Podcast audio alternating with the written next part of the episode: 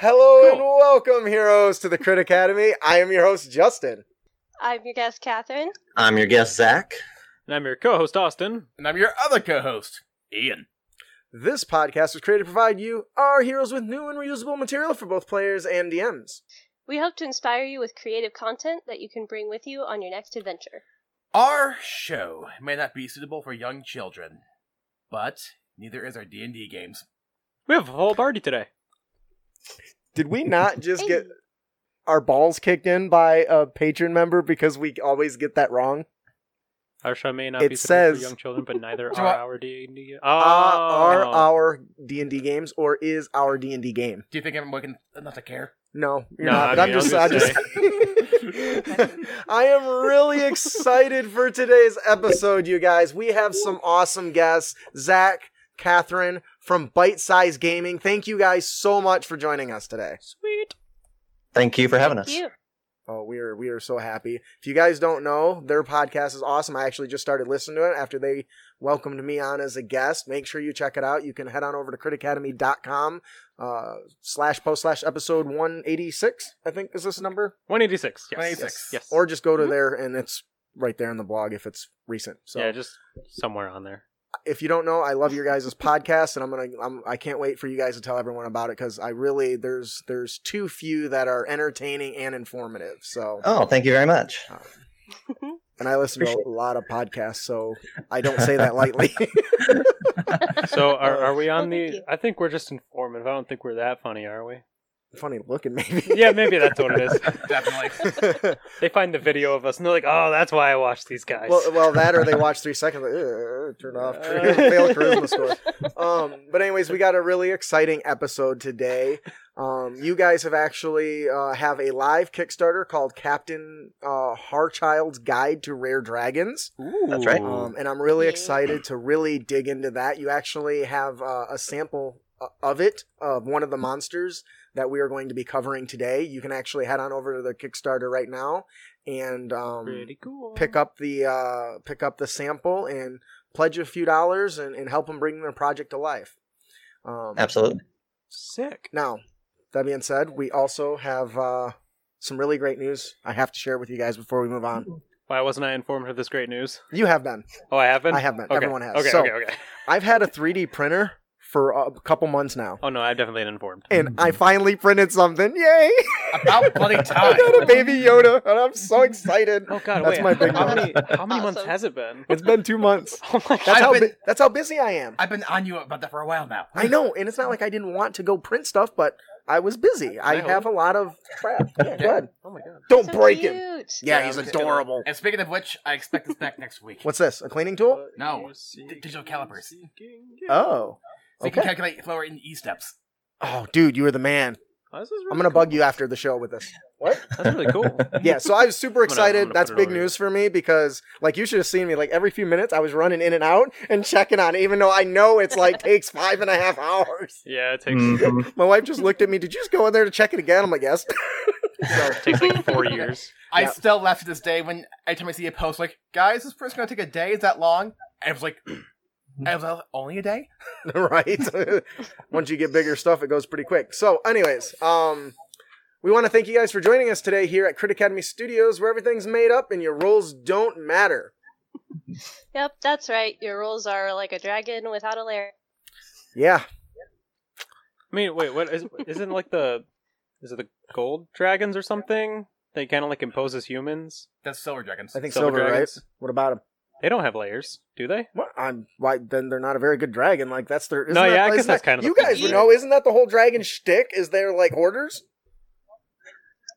Oh, I mean, one of them, yeah, for sure. Yeah, I mean, most of them. So I think that's an important feature of a dragon, personally. Now, I'm not saying the layer has to be a big thing full of gold. It could be, you know, maybe they're a businessman, maybe. Maybe their lair is a building and a bank or something. Who knows? No, that's kind of cool. So Shadowrun. Is that a thing in Shadowrun? Yeah, Jack runs one of the megacorps in there. Of course he does. That's so awesome, actually. Or I still laugh at My Little Witch Academia, where the dragon's lair is just a wall of TV screens with stock prices. See?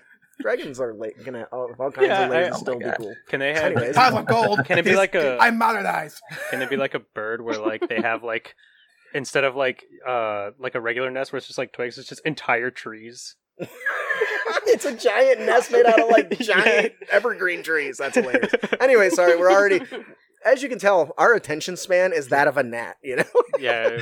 So, sorry to our editor who has to crop all that crap out. Anyways. Sorry, Seth. If you end up enjoying the show and you'd like to support us, head on over to critacademy.com, check out our Patreon page. We have all kinds of best-selling DMs Guild content. Subscribe to our newsletter. Personal thank you to everyone who did back our Kickstarter for Memorable Monsters. It is funded, and we are already busting our ass. Woo. It's a holiday week, and I'm working. Congratulations. Oh, thank you. I actually, if I'm not mistaken, you've actually hit your goal already as well, correct? We have, yeah. Yep. Nice. We're rocking and rolling. Do you have any stretch goals? Pretty amazing. No, this one is stretch goalless. Okay. Makes it quick and to the point, and some people like that. No, yeah. That's the goal, yep. Get a little bit of variety in there. Well, wonderful. So our first big our first big segment is our Let's Talk About Blank segment, where we talk about whatever tickles our dice. And really it's more about what tickles my dice, because I'm the one putting all the show notes together. And anybody that knows, do you guys play Does anybody here play Magic: The Gathering? Ever played? I did, yeah. At one point. You guys? No. Me too at one point. I played like one game. Hey, you know what? That's more than some people. I used to play Commander with a friend, so that was pretty fun. I personally am a huge fan of Magic: The Gathering now. I don't have the time or money anymore to play. When it was my mom's money, I had plenty. I was just, spending it all to buy booster packs and stuff. But as an adult, spending paper that's money on fake cardboard that's not money is... But sometimes it's shiny, and that's the reason why you get it. Yes, that does make me tremble on the inside a little bit. But why am I talking about this? Anybody that has been paying attention to any of the Dungeons & Dragons content that's coming out, they've been doing a really big cross-promotion for Magic: The Gathering. We have Game Master's Guide to Ravnica. Yep. They just came out with Mythic Odyssey of Theros that we covered a few weeks ago. Yeah. So it was only a matter of time before what do you think happened? Before the Forgotten Realms got a set? To get a Magic: The Gathering set. Yeah. Yes, so they did. They just, there's been an announcement that one of the sets coming out for Magic: The Gathering in 2021 is going to be Forgotten Realms. Now, why does that excite me? Because that means some amazingly beautiful art of some of the most popular NPCs in all of the Forgotten Realms. Planeswalker Drizzt, are you kidding me? Hell yeah! I will be fishing for a long time for that. And even if I don't ever play him, I'm going to frame him up right over here somewhere. I don't know, I'll figure it out. But or you just go to eBay. eBay? They overcharge. Why would you go to eBay? Not always. That's how you get stuck paying $1,000 for something worth 2 cents. Not always. Yeah, but... You can find some steals on eBay, trust me. If you search long enough, you will find some poor guy who is putting it for like 50% of the actual price, and you'll get it. That's usually just the mother of somebody who's just selling their stuff. Don't count. That doesn't matter. Anyways, so... Can you tell who the rogue of the group is? Yeah, right? Magic: The Gathering is a really fun fantasy card game, and I love the cross-promotion. Have you guys experienced any of the... D&D settings for the Magic: The Gathering settings? The Eberron, Ravnica, and... Well, not Eberron. Oh, no, not Eberron, sorry. The Ravnica and... Yeah, Theros. They've got some, they put out some free PDFs on the DMs Guild, too, right? Like Zendikar and things, and I think I've got a few of them right up here. They're really interesting, really well done. Yes. Quality work. I guess it helps that it's been around for, like, how long now? It's like almost 50 years. For what? Magic: The Gathering? Oh, I don't know. I don't think it's that old. They had cardboard 50 years ago? Probably. Anyways. They have cardboard. Zac is 100% right. There has been the release of the Zendikar, the Planescape? The Egyptian theme one. I don't remember because I don't play Magic as much as I used to. Innistrad, and you can actually, if you head on over to critacademy.com and check out the blog for this episode, there is a link directly to that. Actually, I can just open it. I'm an idiot. I got the show notes right here. It's almost like I have those for a reason. And these were released a while ago. I think this is when they first started delving into this kind of cross idea and expanding upon it a little bit. The one thing that really interests me is I want to see where the game goes, not just from like a flavor perspective, because you're going to expect your favorite spells to be in there. Bigsby's hands, fireball, mage hand, all that sort of stuff in there. Mm-hmm. But the one thing that really excites me is they're adding into the card game a party mechanic. So basically, the more of an adventuring party you have, it buffs them all. And I think that's fantastic. That's cool. Yeah. Kind of makes sense in like an actual setting too, right? Because like the more like people you have in a party, it really is just kind of harder to take them down. Yeah. Not that I'm saying that your DM should actively be trying to kill you all, but I'm saying that it is actively harder to kill you all. Right. We totally had 2 players die in my setting every game. Oh, okay. My. That's not good. So the other thing I want to talk about real quick before we go on to our main topic is the meta-themed cards. Are they going to include things that are from like you're going to get like a roll initiative card? And if so, what does it do? Cool. Does it grant haste to somebody or something along those lines? I don't know. I'm really excited for this. It could be cool. More so for the artwork, because I love Magic the Gathering artwork. Could you even see like artifact weapons too? Probably, yeah. That'd be like cool. I mean we're already hearing about like Zarya's sword now, so I mean that could be some cool stuff in there. That sounds good. And like does some cool stuff. I don't know. Be great. Get some of that. Magic budget for D&D art, right? Instead of going the other way around. Right. It'd be amazing. Oh, that means we would get like cool artwork of like all the big baddies and stuff. Oh, yeah, that'd be awesome. Right? Anyway, so I'm really excited for this. Please check this out. If you've never played Magic the Gathering and love D&D, I think this would be a great opportunity to try to jump in and give it a shot. I think it's a good. Sometimes you just can't get everyone together to play D&D, but if you each have your own Magic the Gathering D&D set, well, Don, Jim, and Sarah didn't show up, so it looks like the 3 of us are gonna play some Magic D&D. At least that's what I'm planning on, or I'm hoping on. I guess we'll see. Nice. We could do a one shot. But that's more work. But that requires extra work, and I don't like that. You could also just play a card game, and you can look at the pretty shiny cards and be like, ooh, that's what I would want to do. Or just play some board games. Oh. That too. Does anybody else have any additional comments on this? I feel like I'm probably more excited than everybody else. No, I put in my 2 cents, yeah.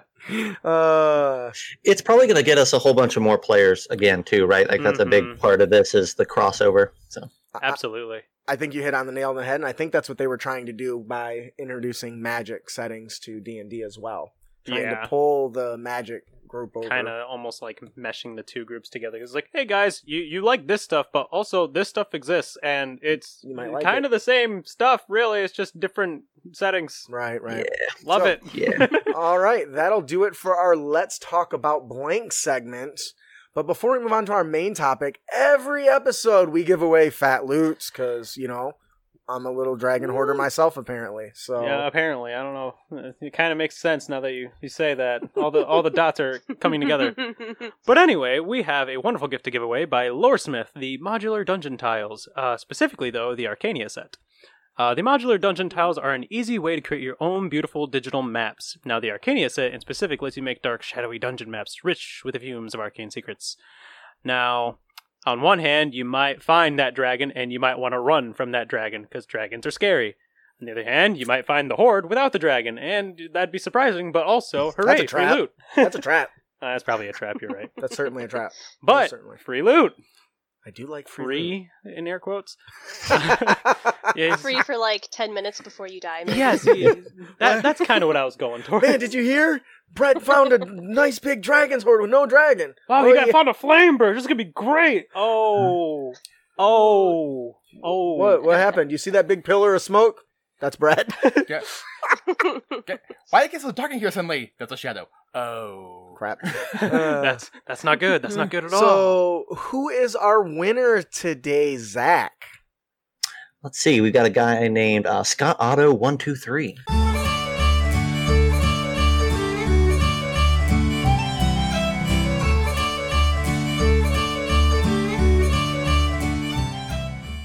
Congratulations, Scott Auto123. If you enjoy the product, please check out Loresmith stuff. Leave him a review. Tell him what you like.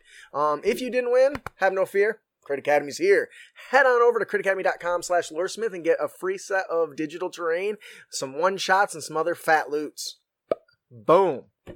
Mic drop. Thank you, Loresmith. Actually, yeah, that's all him. I didn't do shit. Yeah, I was going to say, I'm just here. We're kind of just facilitating it, but thank you, Loresmith. I'm just like, hey, do you want to help us? Yeah. Now on to our main topic, Captain Hartchild's Guide to Rare Dragons. And it's Hartchild's, not Hartchild's, Justin. There we go. Thanks. It is Hartchild. It's with a T. You had it right the first time. Yeah. Well, then I totally spelt it wrong somewhere else, probably. Did you? There we go. It says Hartchild's. Is it good in there? It's somewhere. Fine. Ah, well, it looks like I got it right there. So, I am really excited. Once again, thank you guys so much for coming on, Zac and Katherine. Yeah. You guys run the Bite-Sized Gaming podcast. Can you tell us a little bit about each of yourselves and a little bit about your show, please? Sure. Yeah, I'll go first. My name is Katherine. So, Bite-Sized Gaming stuff first. I myself and Zac and Troy and John all sort of get together and virtually and we chat about a lot of the same types of stuff that you guys do. Actually, we talk about what's going on in the TTRPG community, any fun things that we have found, creators or anything like that, and then we chat about DM life basically, because all of us are also DMs that go around to different conventions, and we DM there. And cool. That's a whole different experience. Right. It's super fun. That sounds so intimidating for me, so I don't know. Kudos to you guys. Okay. DM life in a nutshell. Guys, it's just a squirrel. Move on. Yeah. You run for all types, and that's the fun of it. Absolutely. And yeah, so and then we are also just now with Captain Hartchild's Guide to Oceanic Depths, and then today's topic, the Guide to Rare Dragons. We are branching into publishing, cool. So that's pretty awesome. Mm-hmm. Yeah, we do most of our stuff on Facebook. That's where you can find most of our stuff, but we got a little bit of an Instagram too. Nice, very cool. Yeah, and my name's Zac. I work with Katherine and John and Troy and a whole host of other people. We've been doing Kickstarters for a while now. We do our own, and then we help folks. If any one of you maybe backed Knights of the Shadow Realm, which got a lot of excitement last year on Kickstarter, we helped with that one and the follow-up player's guide to that. Work with another fellow to do the Motherload adventure that just came out, and we got a whole bunch of Kickstarters in the works for next year. That's kind of where we are finding our niches in the running games at cons and helping people successfully fund their RPG Kickstarters. So we do a ton of that. So cool. That is awesome. Yeah. I'm glad to hear that. And actually, I just recently became, we just did our first Kickstarter, but I am just now realizing what a great community that is. I have never backed any project, and then I became a Kickstarter creator, and I've already backed 3 or 4 projects since I started a month ago. So, and that's all. It only goes up from there. Yeah. Oh, jeez! Don't tell my pocketbook that. I don't have a dragon's hoard. I was just so overwhelmed with the kindness of the people and the people that reached out and supported us. Loresmith has been an amazing supporter. I've been saying it on the show for a while. He has been on top of helping us as we needed it. And he has really showed me what a great community is the Kickstarter is. And that's just one more place for the little bit of money that my wife allows me to have goes. So. Fair. So as part of our show, We all play role-play games. That's kind of our shtick. So one of the things we like to do when we have guests on is we like to ask them to share their most memorable D&D moment or RPG moment if it's in another game. Yeah. Oh, man. I know that's tough. One most memorable moment. It can be challenging. I've got one, Zach. Go for it. Yeah. Go for it. All right, cool. So this one happened fairly recently. It was at one of the conventions from last year. I believe it was Winter Fantasy. But had a group of strangers, basically. And we were getting to the point where the table was kind of meshing. It was going really well. People were having a good time. And one of the things that was happening, I'm trying not to spoil the mod here, but one of the things that was happening was there were three different points that the characters needed to choose between to help the people there. And the idea was that they wouldn't be able to get to all of them. They had to choose a couple. But instead, they sent... they were a smaller party, so I had a druid NPC kind of along with them, because I am a soft DM and I don't like killing players. But they ended up sending her to the third location all by herself. And I was like, oh. This is... she's kind of dead. So no real way out of that one, huh? Right. Except, again, without spoiling the mod, basically it would have taken a while for it to be final, and the players actually, they got back to their meeting point and they were like, oh no, where's Brea? And one of them actually, basically he was a druid too, so he turned into a horse and he like ran all the way to the third location and like gained a point of exhaustion and like picked her up and ran all the way back, and it was possible that he would have died from that. And he like this whole party gathered around basically to save this little NPC that I threw in just as a last minute like thing to keep them safe. So it was really, really cool to see the bonding that happened unexpectedly from that, and like the lengths that they went to, even as their PC characters, that it's an AL thing. Mm-hmm. Like if they're dead, they're dead. Like at least at the lower. Well. Yeah. Anyway, you know what I mean. We gotcha. Yeah, so it was really cool to see people getting that involved in the story and the characters like that. That's awesome. That is really cool. Pretty cool, yeah. I have to ask, for the exhausted, did you add that, or was that already just part of the rules? Because I feel like that usually is a mechanic that gets left out of a lot of most games.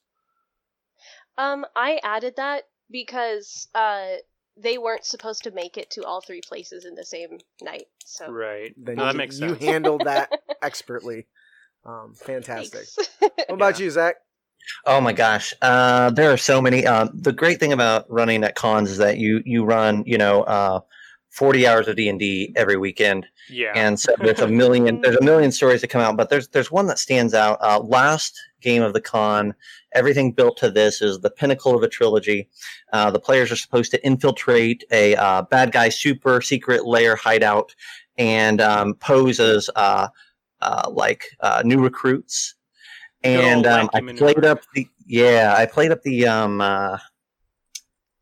charisma of the big bad quite a bit, and he was a charming fellow, and he had good things to say and great ideas. And about half an hour into the mod, a player we were taking a break, and the player handed me a note, and he said, "I actually like this guy a lot. I think I want to truly convert and follow, and just kind of like follow in his footsteps." And so for the next 3 hours, that table spent making like very calculated plans, like laying traps, gaining intel, all of this. And all the while they had a mole in the ranks And that's a big trap for the big guy at the end. Like they brought him down. They were like kind of funnel him into this narrow area and all this. And yeah, it did not go as planned. At the end, their player turned on them, and AL is known for not allowing PvP, but we made an exception for this one. And so there was a hour-long fight with the big bad and a PC, and oh man, the other players were gunning for him. They were so furious that he had, nixed all their traps, gave them false information. Yeah, it was beautiful. Man. Yep. I can't imagine that ended well for many people. No, it was that was a couple of years ago, and every time we go to a con with those folks and we see them again, they're like, yeah, that guy's a dick. I love it. Oh man, that's beautiful. All right. Do we have time for like a 2-second other one? I have one. I want to brag about this player. Well, if anybody that watches our shows knows just how great we are at keeping time. Go ahead. Yeah. Never. Fair. Doesn't matter. It's fine. Long story short, there was a big bad who was on the back of a flying creature, but they didn't have any fly spells prepared, and we had a bard, and the bard dimension doored up onto the dragon and just kicked the big bad off. And eliminated. I like how you both look straight at me. I understand the dragon, this. Yeah. Huh. Sorry, go ahead. No, well, the flying creature, it was in the notes that the flying creature, if the big bad dies, they don't really care too much about what's going on. They're just going to leave. So I was like, oh, okay. Good job, guys. I'm really curious. It was so funny. Is you two looking at me for the time where I once banished a dragon as Ryder fell to the ground, or when I punched the wizard in the dick so hard he fell off a 300-foot tower? No, so she's talking about the flying battle, and this bastard just banished my dragon, so the bastard fell out of the sky and died. So, and that's the first thing that I just thought of, and I'm just like... I only look towards him because I know the shenanigans this man has been up to, and I'm just like, no, so this sounds right up his alley. So I totally understand. A moment like that just becomes... something you don't forget because you don't expect it, which we should know better as dungeon masters. No, you shouldn't. Like, they always prepared for the unexpected. Like a clipboard. The clipboard literally saved our lives, okay? They bypassed... they walked basically into a dwarven forge full of monsters, and he made one appear with prestidigitation and was an inspector and just started... Surprise inspectors. Inspecting the forge. So everyone just let him walk right through. I'm just like... Yeah, and... surprise inspection! The son of the guy was like, hey, we don't know any surprise inspectors here. He's like...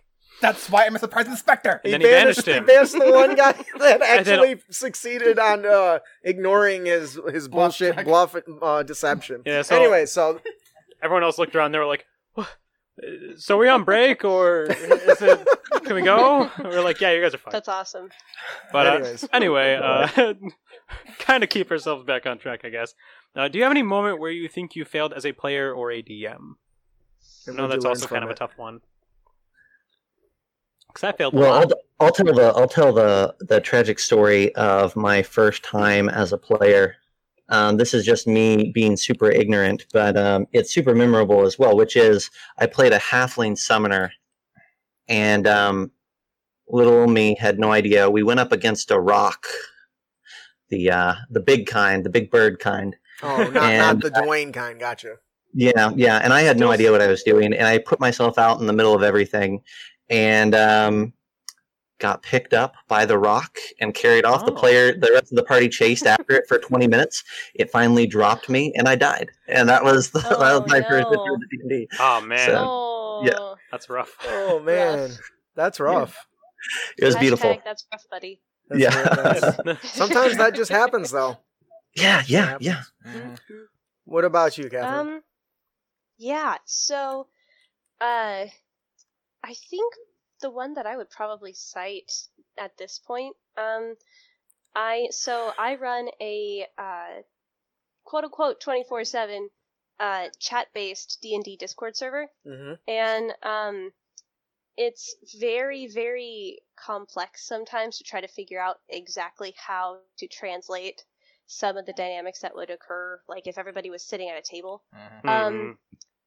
And we just got done with like a major combat, and I was trying to describe an epic moment where an NPC just sort of like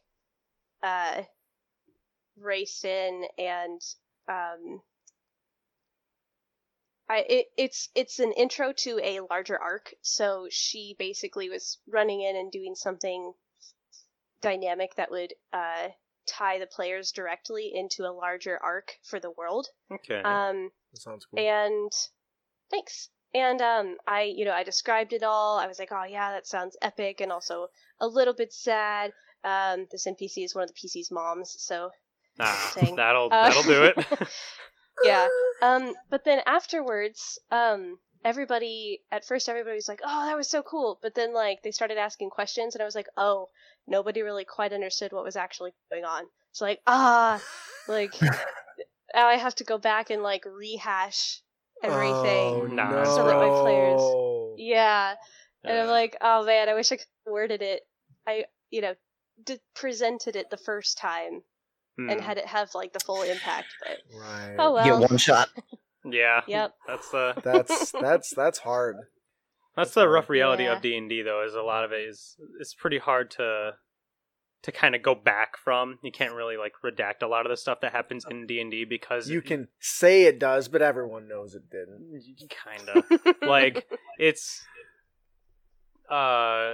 because, if you, like, change one thing, it's like, well, why didn't you change this other thing before? And then it kind of just spirals down really fast. Uh-huh. Especially if you've got people who are jealous and think you're doing favoritism. That, too. That's happened to me once. That's a slippery slope right there. Where I made a bad decision, and I decided after the end of the night, I'm like, that was stupid. Why did you do that? That was dumb. You shouldn't have done that. So the next game, I undid that, and man, did I get it from another player. Well, when this happened to me, you didn't do that. I'm like, you know what I learned? Oh, no. If I make a mistake, tough. Sorry, guys. Yeah. You're shit out of luck now. Oh, he died from that decision. Well, I'm not going to redact it because this other guy would have died too, and so would he, and I'm just not going to deal with it. Yeah. So I think that's one of the things that makes this game so interesting is that no matter how much prep we do, we are going to make mistakes. Mm-hmm. Players and GMs and DMs alike. You can tell I've been writing OpenGL because I used to never say GM. Now I'm trying to ingrain it in my soul. But we create these moments where we make mistakes and we learn from them. And because of that, we're always continuing to improve our games at our tables for our friends, family, random people at cons. Yeah. And I think it always does it requires you to make those mistakes in order to improve, because if you know everything. Yeah. I don't believe you if you said you know everything in D&D. I won't believe you at all. I'll be like, no, there's so much content out there. Tell me what is on the third page of the player's handbook, fourth line, third indented word. Oh, I thought you knew everything, asshole. Anyways. Get a bit of a rant. I can't do that. For our next question, what can you tell us about Captain Hartchild's Guide to Rare Dragons, and how did it come to life? Woo. Yeah, so, actually, Zac's wife had a little bit to do with that. Zac, why don't you go ahead and let everybody know about... So our first product was called Captain Hartchild's Guide to Oceanic Depths, and it was really meant to be a standalone product. We didn't have any intentions of making a series or anything like that, but it got really well received, and people really seemed to like it, and so there was a discussion of like, well, what would we do next? Right. And my wife, Megan, was like, you guys should do a book of dragons. Everybody likes dragons. And it's true. Yeah, and I was like, oh, that would be interesting. And the interesting thing about dragons is that they can be as contained or as expansive of a topic as you want them to be. For sure. And so that fit really much into our philosophy for what we wanted the next product to be, which was. Oceanic Depths was a $25 book, which is on the low end of a book, but still the high end of what the average person pays for a D&D product at a given time. And so what we really wanted our next product to be was something that was accessible to everybody and that we could, you know, maybe get some of our ideas into the hands of whoever and whatever budget. And so a guide to rare dragons and coming up with the concept of let's create some interesting dragons, some named dragons, some dragons with some history and some backstories and some lair and horde and everything. And we can make this contained enough to where we can keep the price point low enough that anybody could get it. So that's kind of how it came to be. We recruited 8 authors, and so we put together 10 dragons from those 8 people. Each one very, very different. We commissioned an artist to draw us 8 or 10 dragons, whatever he wanted to draw. Like no guidelines, just draw us 10 pieces of cool dragon art. And then I'm just going to hand those out to the writers and say, write a dragon about this. You know, tell us about this fellow. That's awesome. That was really cool. Yeah, Zac just sent, there was a day where he was like, hey, the art's in. Here you go. Pick your dragon, basically. And we got to look at all this cool art and be like, ooh, this particular one really inspires me. And that was a really fun way to like decide what to write about. That is the exact approach that we use for Memorable Monsters. Oh, because awesome. Art can be so inspiring. We've definitely come up with some weird stuff. And now this toad dragon makes sense now too, by the way. Like I would have never thought of that. A dragon toad. So that is just really cool. I just thought he was just a fat dragon. No, it's a toad. Yeah. It looks cool though. Yeah. Can I comment on the art? I love the old sketch style art piece. Mm-hmm. I think that is fantastic. It's unique and it stands out. Because everyone tries to get these ones that are super high in detail and all like that, hyper realistic. Yeah, but having the old school sketch throws me back, and maybe that's because I'm old. But it throws me back to the. Surely not. I mean, I work at Barnes & Noble, so like I not very often do I actually get to see the fantasy with like the actual like almost sketch art style, right? Yeah, and you know, it's really interesting. There's a silly story behind that. We actually went to several different artists trying to get somebody to do the art for Oceanic originally because we wanted a sketch style there as well, and people don't want to do it. We went to several big name, our bigger named artists, and we said, "Look, we have an idea for what this book is." And you know, Captain Hartchild has returned with a sketch notebook, kind of like Lewis and Clarky, you know, like they're. There are several people that were like, "No, won't do a sketch." And so we finally found Daniel, and I'm like, "Dude, your stuff's awesome."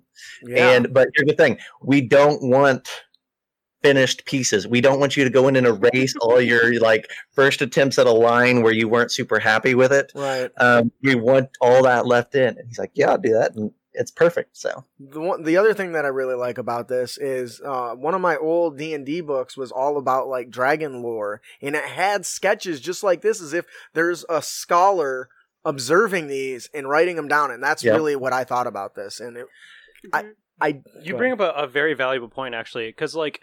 A lot of people don't live to see dragons, right? I mean, that's kind of the thing. So the fact that someone may have just seen it, right, and they just sketch it down from memory as fast as they can, there probably isn't going to be a finished piece about it because they can't remember it. It's going to kill me. And he's just drawing as fast as he can. And so I do kind of, that makes more sense to have this approach to even begin with, I think. So it's kind of cool. Mm-hmm. It'd be hilarious if on the pages of the dragons had bird marks around the corner because it ran away from the dragon. Little like lightning scratches and burns and stuff.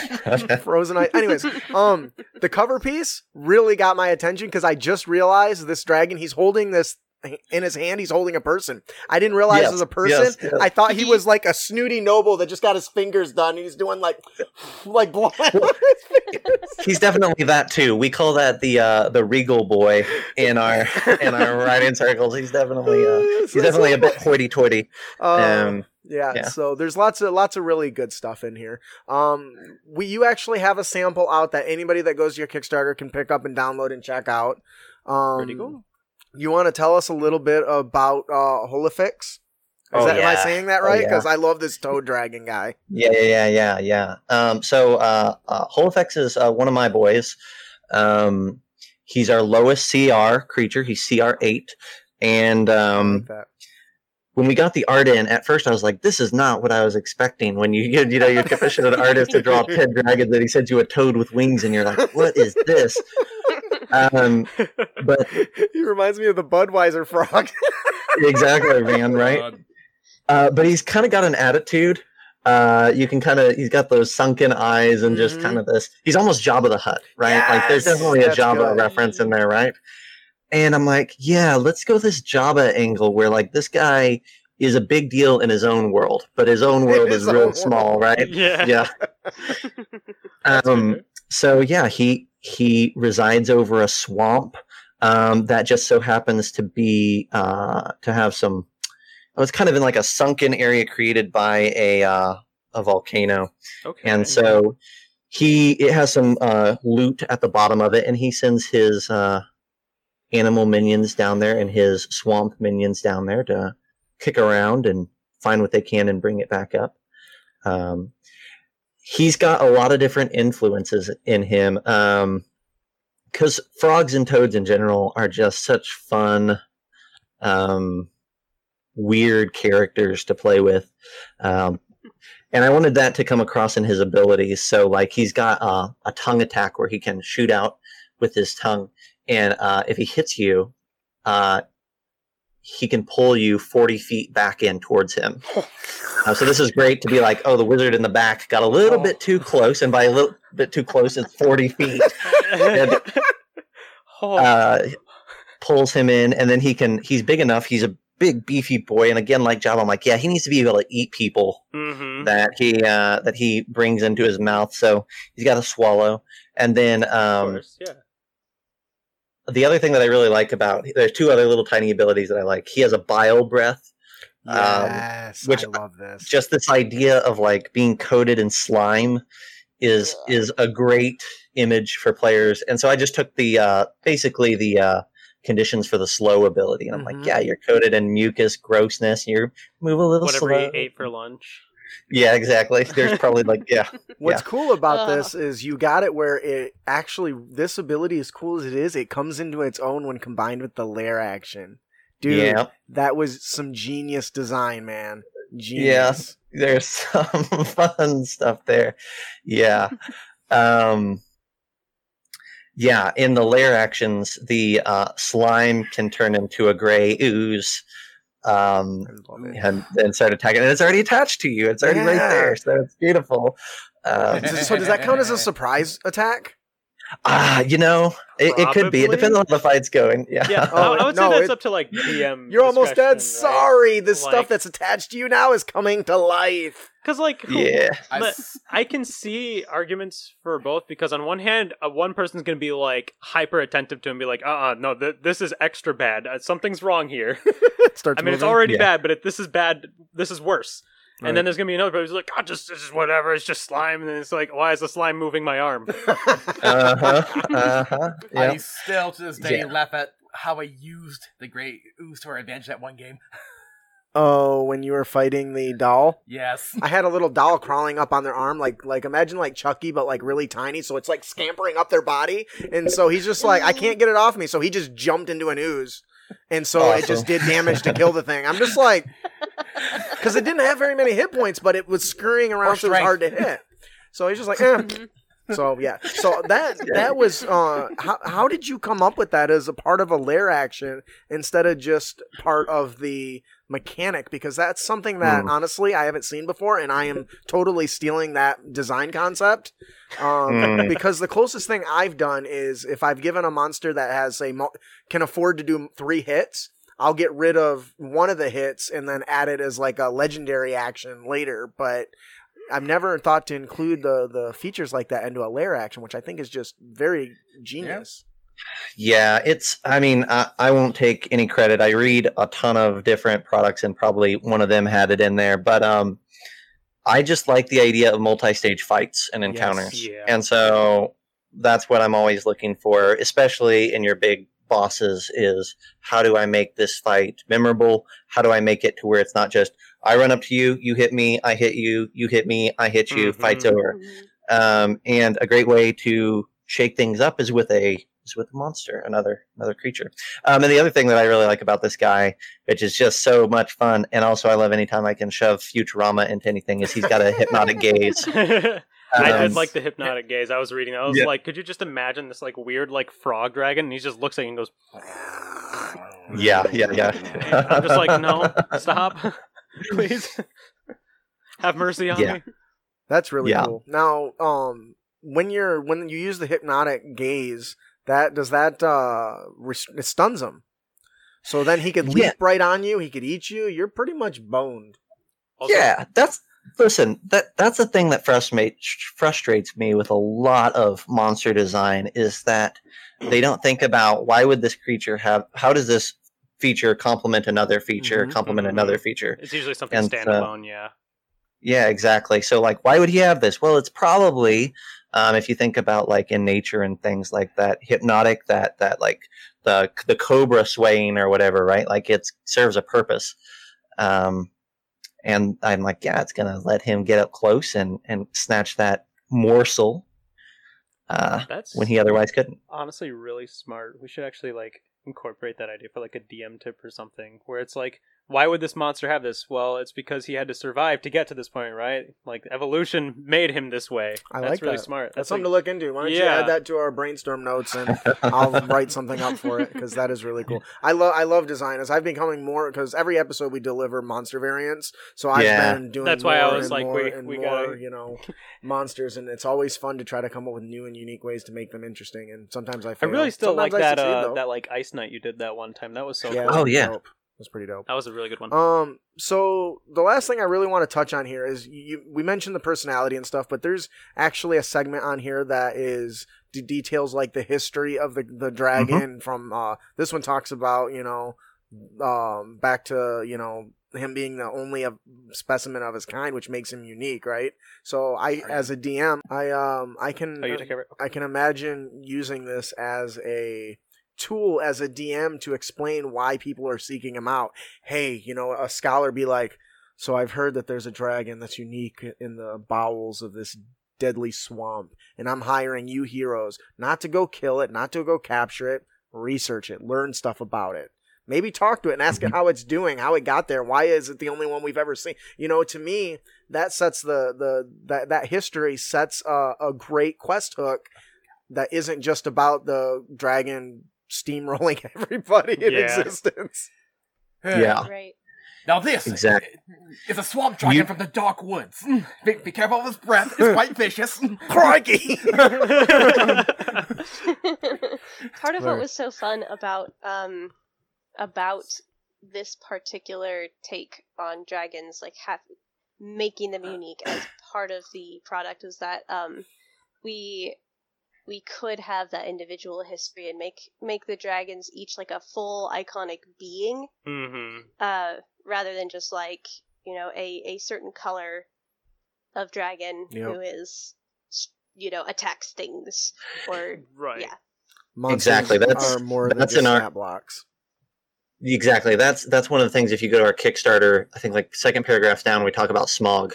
Because, in my opinion, the stories that we all grew up on, at least that I grew up on, fantasy stories, when a dragon was introduced, he wasn't a green dragon or he wasn't a red dragon. He had a name. He had a personality. There was a reason to hate him or whatever. And that's how I think people really want dragons to be in their games. Yeah. The monster manual, if there's one fallacy that it has with dragons, it's that there's a section where it's just basically like, they're really intelligent lizards. That's really what they are. Mm-hmm. And I'm like, I strongly disagree. They are a creature unto their own. Mm-hmm. And there should be an expression of that anytime you write about them. Yeah. So that's what we tried to do. You mentioned the description and the history and the motivation, the potential minions, the horde, the lair. Every single one of the dragons in the book has all of those things. We tried very hard to make sure that we didn't overwrite or underwrite on any of this, but that we conveyed just enough information for the DM to get inspired and to have a bit to chew on if he was in the moment, but we didn't want to overburden you by saying, here is, 5 pages of lore on each of these creatures. Right. I remember it all. Exactly. Justin, when you were on our podcast, we talked a little bit about it, but I'm gonna give a nod to Jeff Stevens on this one as well, because his work with his Villains and Lairs series is very inspirational to us. We have our own take on it. It's definitely different, but he set the tone for what a really useful supplement should look like. Yes. So that's what we're trying to do here. We'll actually be having him on next month. Oh, awesome! Really? Oh, yeah. Cool. Oh, jeez. He'll be coming on again. So he's one of my favorite guests to have on because he always is just amazing company. He's got great stories to tell. I don't know if that's from aged experience of him being older, or just because he plays a lot of Dungeons and Dragons, or because he writes a lot, or some sort of combination of all of it. But every time he comes on, he always has me cracking up the whole time. So I'll be watching this later and be like, "Oh, you guys." maybe I'll see if Seth will cut out all this amazing, or not cut out, but snip out the section of us praising Jeff. Jeff, you're amazing. You're a beautiful man. I want to know that I appreciate everything you do. So if you decide you just want to send me a free copy of your next big project, and there it is. Anyways, that's the man I know now. There it is. Overall, I absolutely love this, and that's one of the reasons why I wanted to invite you guys on the show, because products like this, Wizards of the Coast, don't get me wrong, they do phenomenal work. For sure. But there are so many amazing third-party content creators that are just as imaginative. There's also some that are not so imaginative and their stuff is garbage. But aside from the few that are like that, there's a majority of people who take the time to put this stuff together, such as yourselves, do a phenomenal job. And this is, the layout is great. I like once again, I'm getting kind of old school. I like the old school vibe that I'm getting from this. A lot of the stuff, especially from like DMs Guild, starts to look the same. And you've got a unique look, and I really like that too. So appreciate it. Yeah. One of the things, I'm just really happy with, I would say that this is the product that I'm most happy with so far of ours. And that's as it should be. But, we tried very, very hard to allow each one of the writers to keep their own voice. Yeah. So not only does it look unique, but even within the book, each piece is going to sound unique. So don't expect, if you read Hullifex and you're like, oh, I want 10 more of these or 9 more of these, not going to happen, sir. Right. It is, each one is going to be a new weird idea that came out of somebody's brain, and it's going to have their way with words and their lingo tied into it. And I think that gives each dragon its own unique language as well. So that's a big deal for us. Which, again, with kind of what you went back before, I do like that a lot, actually, just because dragons are meant to be these, entirely different personalities from each other, too. Because they're really just like the apex beings that are mortal in D&D. They're kind of just like, yes, we are at the top of the food chain. Do not stop us.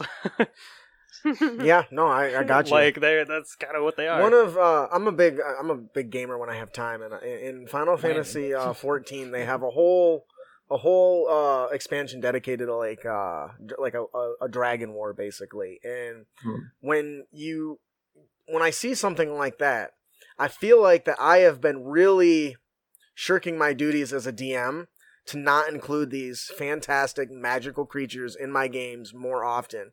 At the very least, you're level 2, you're walking down the street, and a blue and blue and red on opposite sides. I don't remember the chromatic bullshit, but two dragons soar overhead, shooting lightning and fire out of their maws at each other, crashing into a mountain, causing an avalanche that starts to destroy a village. Yeah. So the adventurers have to go help that, because of some random-ass dragons that are duking it out up in the sky. You know what I mean? And some territorial conflict going on. You're like, I don't really want to be a part of that, but I do have to be a part of the village that is a part of that. Yeah, so now I got to go help these people because those assholes are fighting over a dirt pile, which is usually what it is.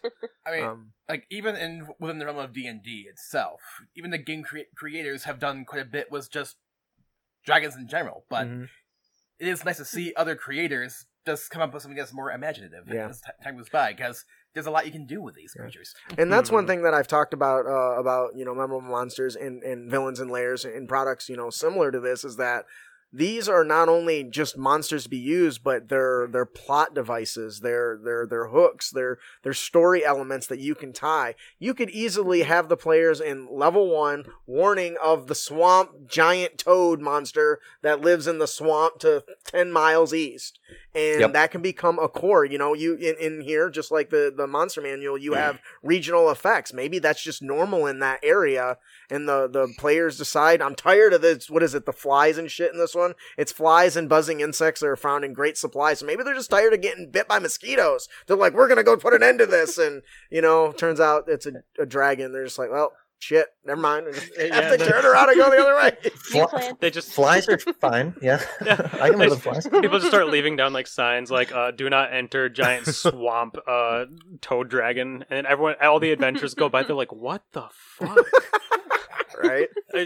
This has to be real, right? Like, they weren't like paranoid. They were just seeing things. This isn't like an enchanted swamp, right, guys? Like, come on. Giant toads don't exist like that. Not like city size.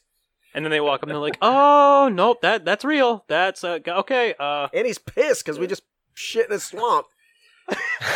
Get out of my swamp.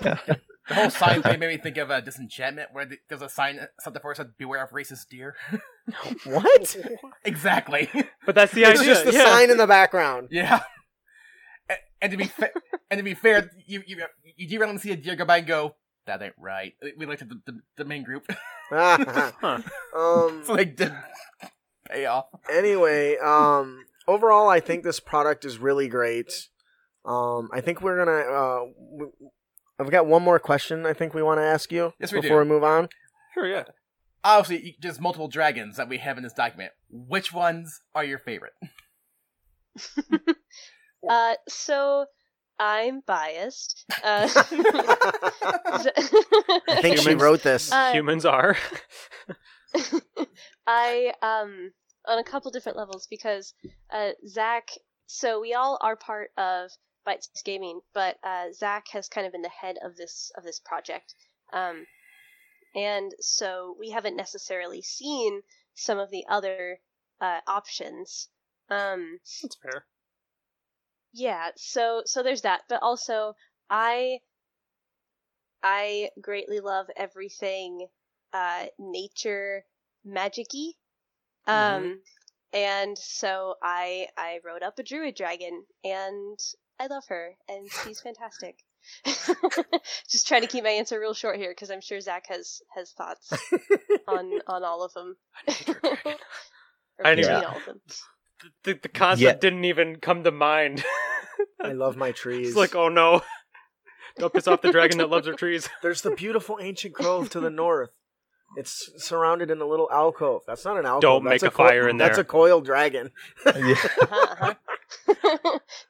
Do not touch this garden. Yeah. It's not cursed. It's just guarded. Yeah. I love all of them, but we talked about Hullifex. He's the lowest one. Catherine's dragon is kind of mid tier CR wise, and we have a new dragon god, CR 30, that one of our other gals wrote, and it's awesome. Without getting into anything much, right? I love she developed the idea of a neutral dragon god, who is the god of the lost, and kind of sits in the veil of the space in between the planes, and keeps an eye on things. Okay. Really interesting breath weapon that does like. Different type is like a random sort of a thing. So this is a dragon that can spew a whole bunch of different types of effects and fire and things. And you can pick your own, or you could randomize it. But anyhow, she did a great job. And a new dragon god, I think, is hard to conceive of in a way that doesn't feel redundant to some of the other dragon gods that we've seen. And it's really special. I love that one.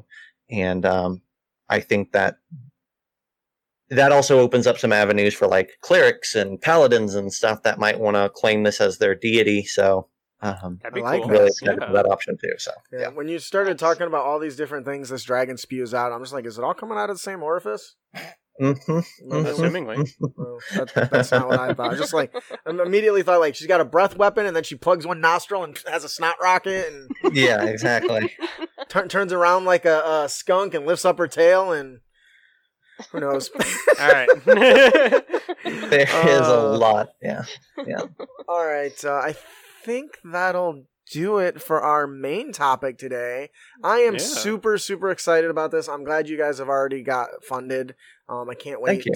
Can't wait to have this product out there, and we'll be able to when you do get it made, let us know, and we can go back and add a link to it in these show notes. Heck yeah. I'm going to rely on you to remind me because I'm not going to remind that. That's fair. That'll do it for our main topic today, Captain Hartchild's Guide to Rare Dragons.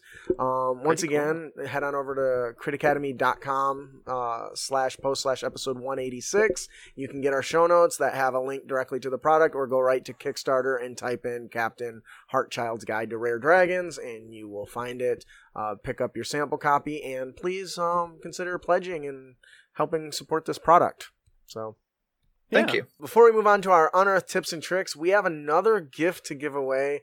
Compliments of our boy, Jeff Stevens. Oh, yeah.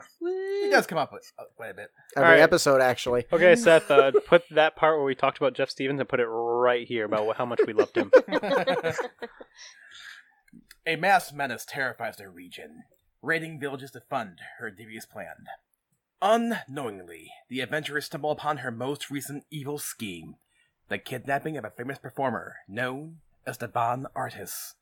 Their mission is to deliver a ransom and collect the Von, though, as in most cases with D&D, not all goes as planned. We can all attest to that, right? I always just want to say, every single time he reads this, I always think, that means there is one universe where everything did somehow go as planned. Yeah, but we lost that already because that happened in Avengers. No, I guess you're right. You got me there. One. There's just one. Zach, would you like, or Catherine, would you like to tell us who our winner is today? Oh, sure. Oh dear. The winner for today, I do not know if I will pronounce this correctly, but Potaniak.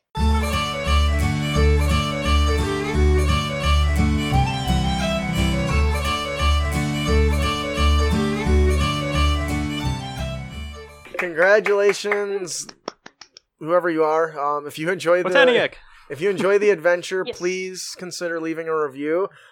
If you don't know, leaving a review on a product is single-handedly one of the best things you can do aside from purchasing the product. I would even say that it's more important because then it lets other potential supporters hear what you think about it, as well as gives them an opportunity to improve it by giving constructive criticism back. I know that I have made several errors in my publishing, and if it wasn't for some very kind reviews, I wouldn't have been able to make some improvements in some of those areas. Our gun mage is one example of that. So definitely consider leaving a review and helping out Jeff make his products better. By the way, if you haven't played this series, it will knock your socks off. If no matter how you think it's going to end, it's not going to end like that, and it's great. You should check them out. Good job, Jeff. And for all of you that didn't win, sorry, but don't worry, we still have you covered. Head on over to critacademy.com /Jeff Stevens and get Villains and Lairs 3 for free and Encounters on the Savage Seas 3 for free. A lot of threes for free. Mm-hmm. Yeah. That's how we roll around here. Not really. Woo! I'm pretty sure Jeff gives those away free all the time anyway, but it's a nice short little list there. So check them out. And now, what you've all been waiting for, our Unearthed Tips and Tricks segment, where we bring you new and reusable material for both players and DMs.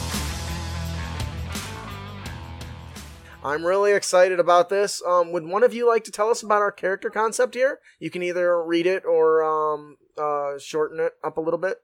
It's up to you. Paraphrase. Either one. Sure. Yeah. Time. Absolutely. Sorry, I'll read it for you here. I think I caught you with your pants down there. My bad. I mean, I hope your pants are down. You're good. You know what I mean. All right. Here we go. I'm the fly in the proverbial ointment, I suppose, but I've never been much for proverbs. They're just rules that happen to rhyme sometimes. Your tie to the mysterious and fey places in the world are particularly strong. You've always been a mischievous sort, a troublemaker, and the person who upsets the apple cart just to see how far the apples will roll. What sort of troubles has your mischief resulted in? Are there partners in crime in your past? And what's your relationship with them like? How does someone inclined to mischief make a living? Under what circumstances can you overcome your natural instinct and toe the line? So this is really cool. This is called the Eldritch Harlequin. Now, I'm going to be honest. I did not write this. I was looking for new format ideas and totally stole this from an old 4th edition book I have. I love this format, and I wanted your guys' opinion on it. We'll talk about that more in detail later. But What do you guys think about this character concept? Mostly, I got caught first. I'm still thinking about the quote. I enjoy. I always like when there's little bits of like what goes on in the character's head or the NPC's head or whatever. So that's a really. I think that's a really. I guess maybe that's a format thing. That's a really good way to like have something succinctly shown rather than like a few paragraphs about their motivation and stuff. But mysterious and fey places. Love that stuff. Love that shit.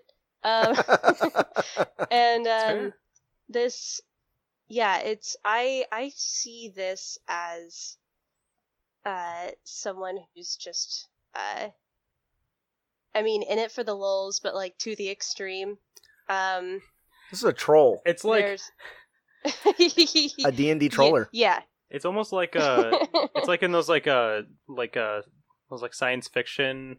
Like characters who is like the scientist who's like always doing it for science, but it's literally anything for science. It's just, that's what this reminds me of. He's like, oh, why did you do that? He's like, for science. I had to know what would happen. Yep. It's like, you couldn't just think about it. No, I had to know. The closest I can think of was when we played in Brandon's game, My Sorcerer, when two NPCs were clearly about to start a bar brawl. I used Mage Hand to tie the shoelaces of one of the guys together. And pissed them off. Yes! That's I love it. So... And now, what's cool about this is you notice it doesn't really specifically say a class or a race. I think we get so hung up on classes and races and the way they're supposed to behave. Almost like the mechanics of the game. Well, no, because you're not even talking about like the mechanics. You're talking just like how the flavor of the class like, is to be played. Yeah, like you play an assassin, a mechanic assassin, right? You're expected to act a certain way. Like I gotta be edgy and hide in the shadows. Yeah, but you don't impersonate this person. How awesome would it be to have an assassin who just loves to troll people all day long? Like he just likes to dress up. He just likes to go out and be like, "Hi, I'm not this person." See, now I just would have to be an arcane trickster with that invisible mage hand just to knock over glasses of wine on the stuffy noble's outfit. I would love it, because then you can look at it and be like, oh my god! And then everyone's just looking in and they're like, what happened? It's like, there must be a ghost here! The wine glass just fell over! Oh god, another one fell over! We're all losing it! This is a new dress! Well, anyway. I have a warlock with an Archfey patron, and this sounds exactly like her. Oh, wonderful! This would be perfect for her too. Oh, or when my warlock made apples just like bacon. It's a little weird, man, but I'm about it. Dude, that would be a dick thing to do with prestidigitation. If you get pissed off or get some beef with somebody, just constantly change the flavor of their food. Oh my gosh, that sounds hilarious! I'll have some of your delicious, delectable, juicy pork. This pork tastes like shit. Because it is. Oh my gosh! Why does this stag taste like spam? Did you ever watch Little Nicky when he uses his ultimate devil powers to change the contents of a Coke can, and the guy drinks it? He's like, "This Coke tastes like Pepsi." Nice, oh my gosh! Oh my Lord. I need to play this now. I love this. You are definitely the troublemaker styled character. What is that supposed to mean? I like how you're not denying it. I mean, nope. See, you would think I'm the rogue player, and you think I'm the troublemaker. No, I'm the guy who gets us from point A to point B. Usually with a grappling hook. I trip him along the way. Anyways, I did want to touch on real quick. You pointed out the quote that is the one thing that I really want to take away from this, because that was what caught me. And I think little things like that, we need more of that. I did notice when I was going back through some documents that there are some times where Wizards of the Coast includes little one-liners from the NPCs, but they don't do it all the time. And I really think they should. It's almost like the flavor text on like a rare card. You see, like it's like about the character a little bit. That's how I always figure it. That's really good. That's really good. I like that. That'll do it for our character concept, the Eldritch Harlequin. Our monster variant of the podcast is the Nightshade. Is this one I had you write? Or no, I don't think you wrote this one. No, I think this was regurgitated from another book. I think one of the fourth edition ones. I think. I don't remember. Nightshades are creatures of pure hate and darkness. They spread death and suffering wherever they go. Oh, now we're getting too edgy. Go from happy, go lucky, and tripping to edgy. Here we go. While often found in the deepest corners of the Shadowfell, they are sometimes able to walk the material world by passing through where the planes meet, and the barrier that separates them is weakest, such as an unhallowed night or the location where great evil has been done. So in order to make this monster variant, you are going to start with the stat block of the black dragon, the young black dragon. You are going to remove its blind sight, its amphibious, its swim, its bite, its claws, and its acid breath. Hey, that's pretty much everything that makes up a dragon. Imagine that. It's almost like we're changing it. Who would have guessed? The new features you're going to give it is you're going to give it vulnerability to radiant damage. You're going to give it resistances to acid, cold, bludgeoning, piercing, and slashing from non-magical weapons, immunities to necrotic and poison, condition immunities, frightened, and poisoned. Now, this is where it starts to get interesting. So we're going to give, we got rid of the claw and the bite and everything. We're going to give it a new ability. We're going to give it life drain. It's going to do a little necrotic damage with a constitution save. That reduces your maximum hit points. Tell me, what happens when you get hit many times by an attack that drains your maximum hit points? If it goes to zero, you're dead forever. Oh, shit. Better stay away from that. Justin ain't fucking around today. Don't die. So you got the life drain, which goes in with the multi-attack, as you know. I think the young black dragon is like, I might have two, maybe three attacks. So something like that, yeah. That DC isn't very high, but when you're being attacked three times, it's going to be kind of a pain in the ass. Now on to the cool, the fun, unique stuff, right? We're going to give them Void Gaze that recharges on a 5 or 6. The Nightshade releases an intense glare at a creature it can see within 150 feet. The target must succeed a DC 15 Wisdom saving throw or take 49 or 11d8 necrotic damage and become frightened until the end of the Nightshade's next turn. While frightened in this way, the creature is also restrained. If a target saving throw is successful, the target is immune to the effects for 24 hours. So now... Just Sharingan this guy. I did. Literally. Now, as Zac pointed out earlier, how making abilities that fit really well together. Well, now you can't run away from his life drain ability. And when you start to get low, that is terrifying as a player. I mean, it's already terrifying anyway, but you know... If he has three attacks and you're restrained, has advantage on all that. There's a pretty high chance that you're going to be just like the paladin. You're going to be there fishing for crits every round. On a max HP drain is going to feel awful. Now, you are going to die. It is worth noting that I made the DC for the Constitution save much lower than the recommended DC for that level. It's only like a DC 10, which is and I think that's pretty generous. Yeah. Aren't I benevolent? You're welcome, people. And of course, it wouldn't be great. I experimented with a new mechanic. One thing that I really think doesn't get enough attention is weaknesses and strengths. If a player actively engages a weakness of the enemy, I feel like there should be a reaction. So you know what I did? I wrote one. So, fear the pain. Do you remember what its weakness was? Is it radiant damage? It is radiant damage. Yeah. So, when this creature takes radiant damage, it can use its reaction to use its Void Gaze. If it isn't recharged, the Nightshade recharges it. It's pissed. You pissed it off. Yeah. You done goofed. It's like a mini rage moment. He's like, no, that's bad. So now, obviously, I really struggled with this because I ended up rolling a d20 odd or even, whether it was in an effect that would benefit the player or not so much benefit them. So it ended up falling where instead of giving him some other bonus, he retaliates because, you know, I envision in all those movies you watch when you know, hit a vampire with like, you know, it's garlic, it goes and lashes out, you know, and that's kind of what I ended up going for. It's almost like that quick adrenaline rush from all like the pain and everything it's suffering. It's like, nope, I have to make it stop. Whatever it's doing, make it stop. And then you're right there. It's like, I'm going to make you stop. Now, it is a reaction, so he only gets to use it once per round, and that's assuming that it's recharged. And then if not, he can roll to recharge it, making it more effective. What do you guys think about this monster variant? I really like it. I like it a lot. I would run with this. Yeah. I mean, my style as a DM is to make things worse, not better. So I like that you went with a negative effect on the fear of pain. Like, listen, if you figured out its weakness, I want to make sure that you don't end this thing quickly. So we're gonna make you reconsider using radiant damage every single round. I like that. I like that a lot, actually. Yeah. What do you think, Catherine? I always gravitate more toward the like lore side of things first, and I really, really liked that part. One of the ways that it could cross through is if, if a deeply evil deed had been done in that's place. Mm-hmm.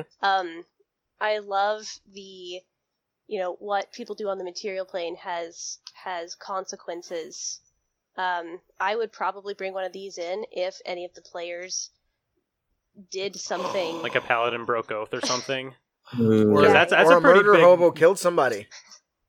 Yeah, like finally, like Nightshade just crawls out of its chest. It's like, hello. Dude, I just players totally, like, no. It reminds me of those hollows from Bleach, where the little rift opens up and this thing just kind of pushes its way through, and it turns out it's because that bastard assassin douche rogue just killed somebody for no reason. Yeah, not saying I was gonna say I actually don't do that. But I that's really interesting. I hadn't considered that. Them being the result of bad stuff happening from bad stuff that they did. Yeah, it doesn't happen very often in D&D, I feel like, sometimes. What if it happens after they leave? Like, they do a douchey thing. Oh, yeah. And then it comes through. It takes like a day. And then it, like, attacks a bunch of other innocent people.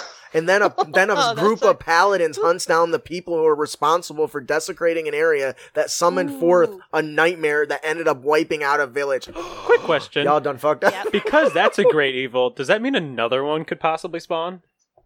I don't see why not. Don't start layering that shit on top of me. It's just like that's a pile of snowball effect. Yeah, but that's like the point, right? It's just this being that's just like no one wants to get near it, and I'm like, could you imagine if there was two? I don't want to fight two. It's hard enough fighting one. I wonder if do you think they would fight each other for like dominance or something? Or do you think they that would be cool? Or they combine them to form a bigger one. With your powers combined. With our powers combined. It's just like a megazord. They like stack on top of each other. Oh my gosh. It's a giga also happens game. In Bleach. Don't the hollows combine and make like some of them, cars? Some of them can't they? No, because they're supposed to be like anime, man. They're like the personification of somebody, right? Yeah. Yeah, so they can't. The closest I can think of was like the three that threw their arms together to form a bigger monster. Anyways. Overall, so this is a really cool. Can it still fly? Did I get rid of it? No, so yes. Oh my god, this thing could soar around the sky! Ah! Come in like a wrecking ball! I'd hate being a paladin. I'd be like, I gotta hit this thing, but also, it's gonna grab me, drain the life out of me, and drop me 120 feet in the air. Can you imagine, going back to what we were talking about, if the players do something bad at a low level, and as a result summon this thing, so now they have to work to overcome the evil that they created. Mm-hmm. Nice. Or run from it. Well, that's more likely what would happen. But anyways, like run from it and then come back later or something. Yeah, they just after it's all killed everybody. They all hit the gym. They're all like just buff and stuff. Like, we wouldn't work down after we summoned you here. We're gonna take care of business. And there's already like 15 of them. You're like, that's maybe funny. Maybe not.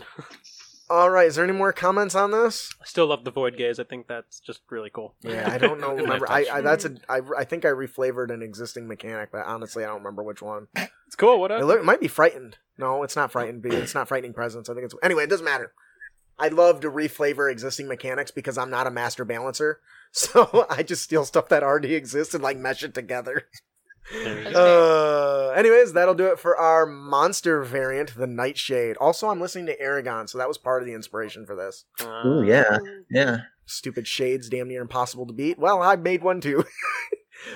So our encounter of the podcast is Cause Nothing to Fear, and you guys wrote this. Heck yeah. Absolutely. Would you like to tell us about it? Oh, I would love to. Yeah, I'll just read it for you guys. How about that? Sure. All right, so nothing to fear. While the party is doing a bit of travel through a hazardous forest, they come across the bones of a colossal creature that has become the framework for an ivy-covered structure inhabited by forest gnomes. If the party approaches, a gnome named Buck invites them to take shelter within their stronghold. A successful DC 16 Wisdom Insight check suggests that the warmth that each of the gnomes are projecting is surface level only and hides a deep fear. The gnomes can tell a true story of being refugees that were hounded by wild beasts before stumbling into the glade and collapsing from exhaustion. When they awoke, the bones had arisen around them, and no wild creature would approach. They have been safe within the glade ever since. The true reality of this place is more sinister. A collection of mean mocks spawned from the fear of the gnomes and their lair, twisted the earth underneath the glade and shoved these bones to the surface. Those that stay in the glade overnight must make a DC 11 wisdom saving throw or be overcome by a fearful trance that draws them into the tunnels and the mean mock lair that lies within. Wild beasts can smell an unnatural aura of dread and keep their distance. The gnomes are willfully ignorant and verbally insist that all is well. Secretly, they hope that the newcomers will satisfy whatever entity is providing protection with one hand and with the other demanding the infrequent sacrifice. Those that enter the lair find that the tunnels shift and work to separate the group before depositing each creature into a central chamber to confront their deepest fears and the dark fae that project them. Huh. Yes. Pretty good. I like that. This was fantastic. Nice job, Zac. I love this. I like the separation. I ask a lot of people to bring little unearthed tips and tricks with us, and this is bar none one of my favorites. Thank you. I love this idea. I love that the little lying... Nobody expects a little gnome. They're so cute and adorable. But these sinister little bastards are hiding a dark secret, and I love it. Mm-hmm. They're like, oh yeah, everything's totally fine, guys. Isn't it weird how you occasionally read a scenario, then you think about how a character from a series would react to it? Does that happen to you often? I just briefly thought the part where you face your fear, Escadar from Seven Deadly Sins. But what am I afraid of? Everything's weaker than me. Says every paladin, too. Yeah, honest. But be real here. That would be Escanor in that show. Right. I actually I'm only on the third episode of that. I have to get through that. I thought this was... Fun fact. Go ahead. Fun fact, Zac ran some mean locks for us in a campaign that I'm playing of his. And it was probably... We've come up against some scary stuff, but that was probably the most, because nobody knew what the hell was going on until halfway through fighting the things. It was so good. He pulled one of the characters away from the rest of us, and we thought she was dead. It was really interesting. Layers of mean locks are nuts. They are undervalued by a long shot in Bolo's guide because the layers of the mean lock are. And meanlocks themselves manifest from fear. They appear where there's terror, and the lair is alive just like the meanlocks are alive.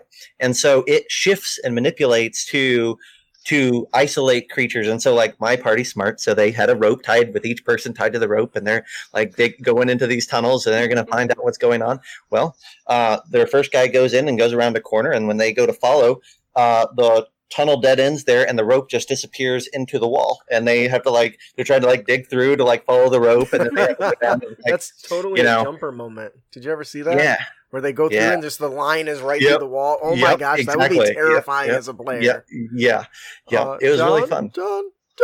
Yeah. I think that's very clever use. I think that's a great way to also try to force a lot of out of the box thinking or out of the layer thinking, I guess. I don't know, but because what do you do in that? Did he get melded? If you've never encountered this, you don't know. Did he just get melded to the wall? Is he still there? Is he alive? Is he gone? Is he still attached to the line? You don't know. You can't talk to him unless you've come up with some sort of way to communicate telepathically or some other means of communication, and that can be terrifying. That is That is well thought out and a very cool thing. And now I think I have a new monster I wanna play with. Man. They are the best. They're so good. All right. No? Okay. Thank you for bringing it. Yeah, I love this encounter. I think you did a great job. Thank you so much for bringing it. Thank you. Appreciate it. I love also kudos for following my format, which is not really my format. It's a Watson format, but I appreciate that. I really... It means I don't have to rewrite it to make it fit that format. I didn't know too much about the Meanlock, so I'm glad you kind of went a little more in depth with them. But I can just imagine, like, as a player, because I'm normally a player, he's usually just the DM, but... I kind of just, I would imagine, like, because anytime I hear, like, an encounter, I always imagine, okay, now how would one of my characters go through this? And I'm just thinking, like, well, Raven's kind of boned. He's just going to be like, I'll just ninja my way through this. It's fine. I'll just jump nothing over to grapple hook to. Yeah, there's nothing to grapple hook, but don't worry. I could just outrun everything. Zorax, on the other hand, is just going to be like, well, my friend just went through the wall. He's dead. I don't know. All right, let's just move. Moving on. It's kind of stand there like tugging the rope. Yeah, he's like, hey, buddy, you over there? Nope, buddy. Okay, comrade. Time to replace him. All right, well, we're down to three. I can see this being kind of. I immediately I'm jumping to like an ant farm. And something like that, and they're all the Meanlocks are redirecting and changing a labyrinth around the characters, and that just sounds awesome. I just thought about the ideas of how many ants are actually in like an ant farm, and then I'm like, oh god, is that how many Meanlocks there are? Because I don't want to deal with that many. Oh, and because it's in the ground, and because it's in the ground, you can do so much. Like, and when you walk in, and the rope is going through the ceiling or down through the floor. Yep. I'm just like, that's. Yep. Mm-hmm. Oh man. Yep. I would rather never. I would be like, nah, can we take one of the gnomes and just, like, kick him in there first? I just want to make sure, like, I'm not going to die. Are you suggesting gnome punting? Yeah. Oh, absolutely. Okay. I know that's a Goliath favorite in the now it's about to be a Zorax favorite because it's about to be a good sport. In the peaks, we love gnome punting. All right, I think that'll do it for our encounter of the podcast, Nothing to Fear by Bite-Sized Gaming. That was really good. I like that one. Ian, would you like to tell us about our magic item? I want to do the magic item.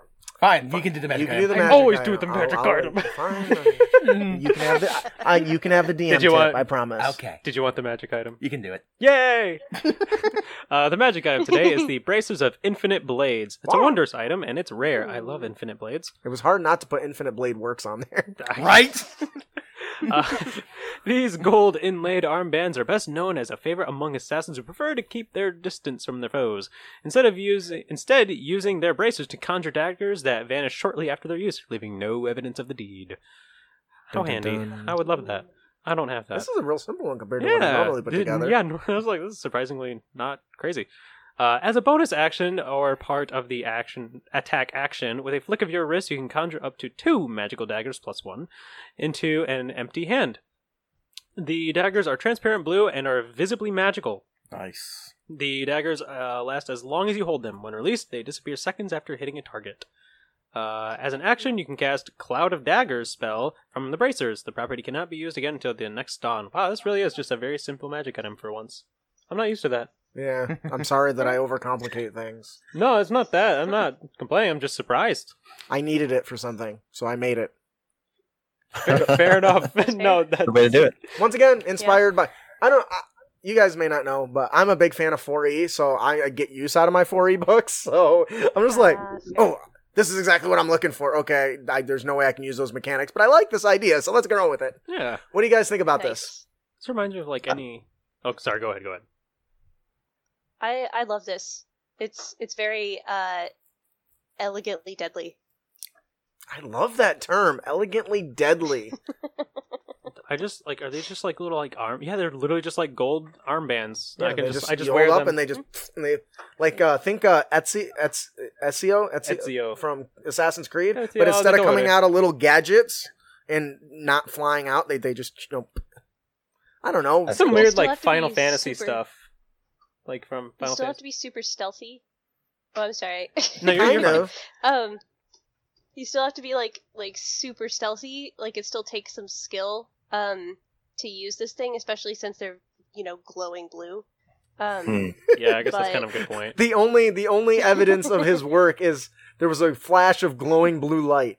Yeah. You can be known as the blue blur. So, yes, I always like this.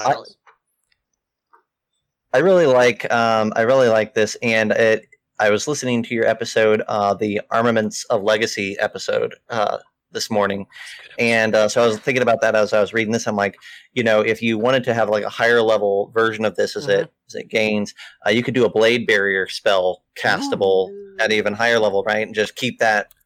Keep the theme. Yeah. So, what is that? What is that? Cool. That cantrip in the swordburst would be great for this. Yeah, swordburst would be great too. Yeah, just like in the because I think it in 4E they came up like out of the ground, but in this one I think it describes like I'm flying around you, right? Yeah. I love that. So increasing the theme by adding even as simple as adding Blade Ward, Blade Barrier. Yeah, I was going to say the sword burst thing, kind of keeping that thing. It's a good idea. Good people. Clearly, I could have made this better. but I needed something that was feasible, wasn't going to break my games for now. For now, apparently. Any other comments on this? I just think it's freaking awesome. You're welcome. Could I just throw one of the bands at somebody? You would think to do that, wouldn't you? Like, yeah. Could I? You're wearing these magic bands and you forget their magic, so you just throw the band at the enemy. What if? It's a grenade.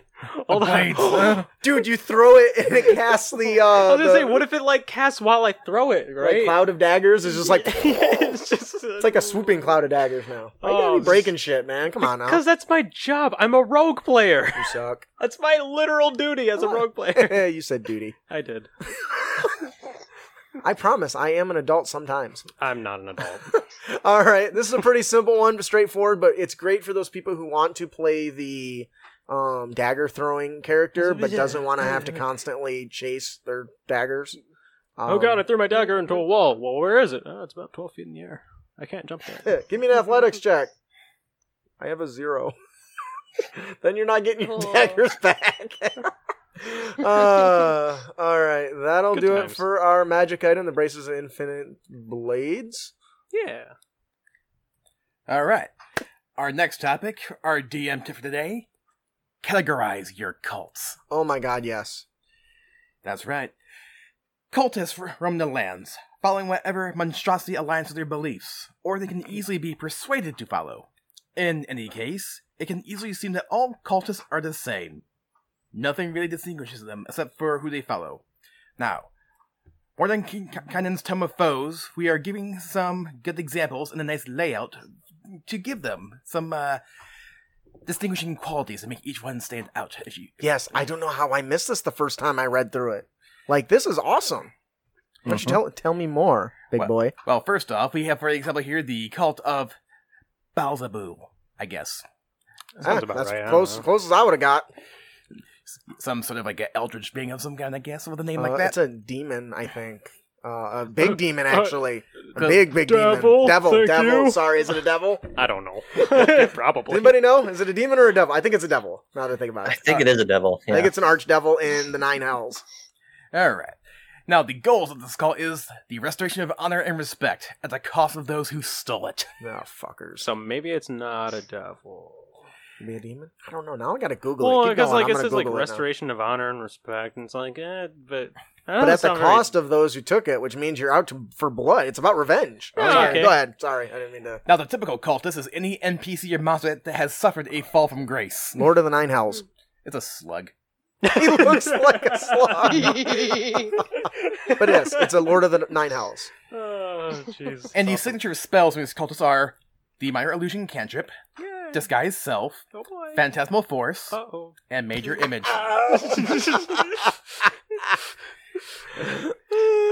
Everyone's like, oh yeah, these are fun little spells. Phantasmal Force, let's not. Yeah. I love that spell. It's a good one. Baalzebub typically recruits individuals rather than cults. He offers hope to those whose failure drive them to seek redemption. He may grant a boon. His path trait allows the Aether cultist to look good in the aftermath of an ally's failure. Hey man, that sounds like devilry to me. And, as a bonus action, this creature can also choose one ally it can see within 30 feet of it.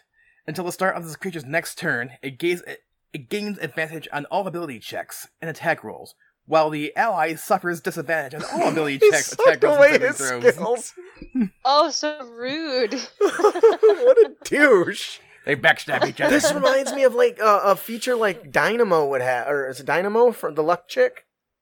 From Domino. Domino. What did I say? Domino? Dominoes? Dynamo. That's Domino. Right? She sucks away other people's luck and gives it to herself. I thought you were just playing Lucky. Oh, maybe, I guess. I don't know. You know that's gotta be coming from somewhere. So how would you rule this? So let's say that there are 8 cultists in a room, and the first one does it to number 2, the second one activates it on his turn for number 3, the third one activates it for number 4, all the way down the list. Is the only one of them have disadvantage at the end of it, and everybody got advantage? No, I think they cancel out technically. Yeah, I think it would be like they normal. They cross out, right? I think that's the normal. Except for the one guy at the first one because he never went out the one guy. First, just ruin everyone by that. That would be awesome. Alternatively, now raw anytime you have disadvantage, but you have at least one instance of advantage, or vice versa, they cancel out. Right. A lot of people house rule the opposite. When you have more disadvantage and advantage things, and you go with disadvantage. That's a frequent house rule, but that's not how it's supposed to work. No. Mm-hmm. What if? No. Now we have 8 cultists. Now what if cultist number 1 gets targeted by the other 7 cultists? Does he just have so much degenerate luck and abilities that luck. He's just like tripping over like a pebble or something? Or is he just like? Because like obviously you gotta show it, right? And then all the other guys have maybe they have advantage. It's just they've all kind of shared the luck there, but I don't know. That guy is poor. I mean, every cult's gonna have that guy. Yeah, exactly. He's just guy. Sacrifice for the big box. Yeah, is he gonna just like fall over and like die or something? Anyway, the big reason why I picked this is because there are the stat blocks, the cultist stat block, the fanatic. There's just a cultist stat block. Whatever. Yeah. There's a couple different stat blocks for this sort of thing, but if you just use them as is, they're always the same. Always the same. They don't change. But sometimes, as DMs, we have the power. Let's change this to fit the theme. We have a way to make them feel like they're part of something. This, while none of these may directly correlate to a particular thing, cult that they're following, you could use this as a template to say, okay, all of my cult of the dragon people are going to get resistance to fire because they're following... Tiamat or something. I don't know. I can't think of anything. But they're going to have access to this spell as a unique feature of following Tiamat. They're going to have, those sorts of things makes that unique. It catches players by surprise, and it creates a following theme. The path of the Basil Bow thing is a unique mechanic that only those cultists have. And that makes them feel more of cultists than just a person running around with a dagger poking people. Because that's kind of how I feel when I run those. There's nothing really special about them. So often I have to use a different stat block and then just call it a cultist, which is there's nothing wrong with that. But by making them all, no matter their level, have these same kind of signature abilities, it keeps that theme in constant reminder of, that person can do that because they're worshiping this bastard. And to me, that can easily make my games more thematic and more memorable and better. What do you guys think about that? I really like... Yes. I like, in particular, that their signature ability ties in very closely to each other. Because then that highlights the whole, premise of a cult in general. Mm-hmm. People isolated from everybody else and, super glued together, kind of. And, operating in the same manner. So I appreciate that the mechanic reflected that aspect of it as well. Mm-hmm. And I always look for the bits that are gonna screw my players. And I'm looking at typical cultist, and it says any NPC or monster that has suffered a fall from grace. So my immediate thought is okay, what's a monster that would really benefit from advantage? Let's make that our cultist, right? You can just automatically get advantage on every single round. So I mean, but those are the fun things, right? Because now I'm thinking about what monster would make a good cultist. I probably wouldn't have been thinking about it in that frame if the mechanics weren't there. So you're probably going to see some weird stuff because your mechanics kind of steer the thought process in a certain direction. So I agree with that.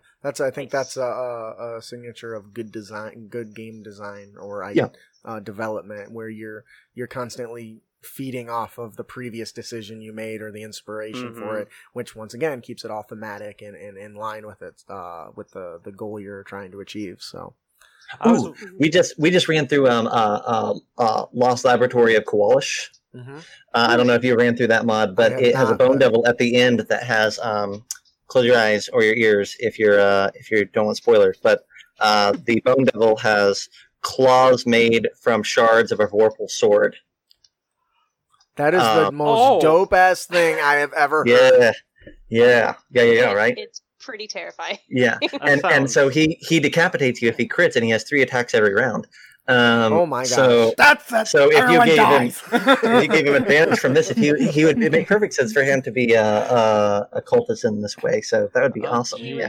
All be headless. Just a week too late. Yeah, we were on a week too late. That's what happened here. I love it. That's fantastic. My only input that I was really going to put in here was, what if you just did this on the flip side? What if there was, like, not necessarily like a cult, but like a group of like worshippers who were like worshipping like isn't that a cult? Yes, but like, I mean, like the small, non-evil cults. Oh, okay. Like we're talking like a bunch of like a temple priests or something. Okay. And like they have like other like little benefits too. So like maybe instead of like the signature spells, but like they have like the path of I'm trying to think of any good god literally ever. Well, maybe. Okay. How about Bahamut? Right? Bahamut, sure, yeah. Platinum Dragon. Maybe somebody that follows the path of Bahamut always has access to Bless. Yeah. But it's not a spell or a cantrip. It's just something that they can do. Yeah. So you can make it the path of Bahamut, and they can cast Bless. Something along those lines. They can flip that ability around so that a character can intentionally give itself disadvantage to grant an ally advantage. I like that a lot. Which would be pretty cool. Yeah. That's very cool. Nice. So they weaken themselves by and assist their that's dope. See, and I like that idea and your idea, because that means you could have an NPC who travels with the group who was part of like the group of Bahamut, let's say, and then maybe one of the players is like really in trouble, and you're starting to notice that maybe I've been a little too hard on this guy, and so you have this NPC give him, you know, advantage for a turn, you know what I mean? And that could really help out the player. That's really cool, because I'm not super fan personally of like DMPCs, but if you had a DMPC that was all about something like this, where they had a path from Bahamut that buffed the other players and made them better, I'd be all on board. Yeah, it's just like a little support character. It's like, oh shit, maybe that boulder that I threw at them was a little too big. or you have an NPC party member that is the path of Beelzebul, and when the party gets a little bit too cocky, he starts stepping up and you know, putting them at disadvantage. He's a mole. There are two types of DMs. He's the mole. Dude, that's cool, because you could describe the effect to the characters, but not tell them anything about it. Like they just, at certain times, they start to feel their energy being sapped. That would they be chasing that shit forever? Like, what the hell is happening? The guy who was responsible was like, I don't know, I felt it too. I'd be like, inside check immediately. Be like, nah, all right, motherfucker, there's something wrong with you. How are we all feeling it? But you seem to be relatively okay compared to me. We got beads of sweat running down our face, and he's glowing. Yeah, he's just like, oh, his hair's in the wind and stuff. I don't have enough hair to do what you just did, but you get it. I think that'll do it for our Dungeon Master tip. Categorize your cults. We got so much out of that. Our player tip of the podcast is don't be a dick. And you can avoid dickitude by working on skills of avoidance. Now, I'm going to be honest. This, at first, I thought seemed like a really dull and boring tip. Until it wasn't. Until I realized that I've been through 5 or 6 games where somebody could have did this and they didn't. So, acrobatics and athletics are crucial skills for melee combatants, particularly those who rely on mobility. While some prefer to stand their ground and, you know, kind of do that, nearly all... I see your hand going up.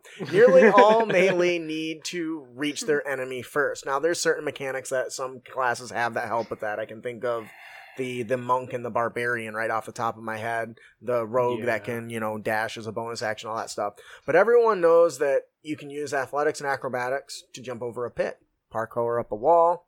But players often forget about this, that they can use these same things to clear hazardous terrain instead of just running through it, which has happened in 3 games that I've played in the last 4 months.